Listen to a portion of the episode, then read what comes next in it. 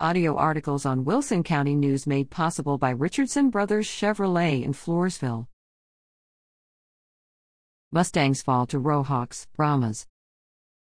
The Nixon Smiley High School Mustang varsity basketball team fell to the Randolph Rohawks February 8, 56 38.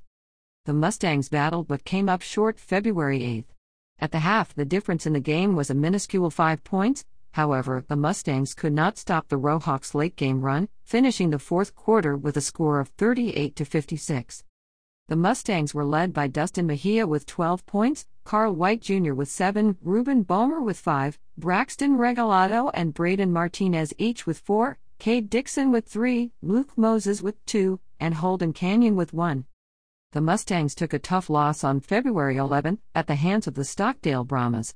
The Mustangs battled and worked hard, but it was not enough to match the play of their neighbors down the road from Stockdale. The final score of the Mustangs' last home game of the year was 59 to 26.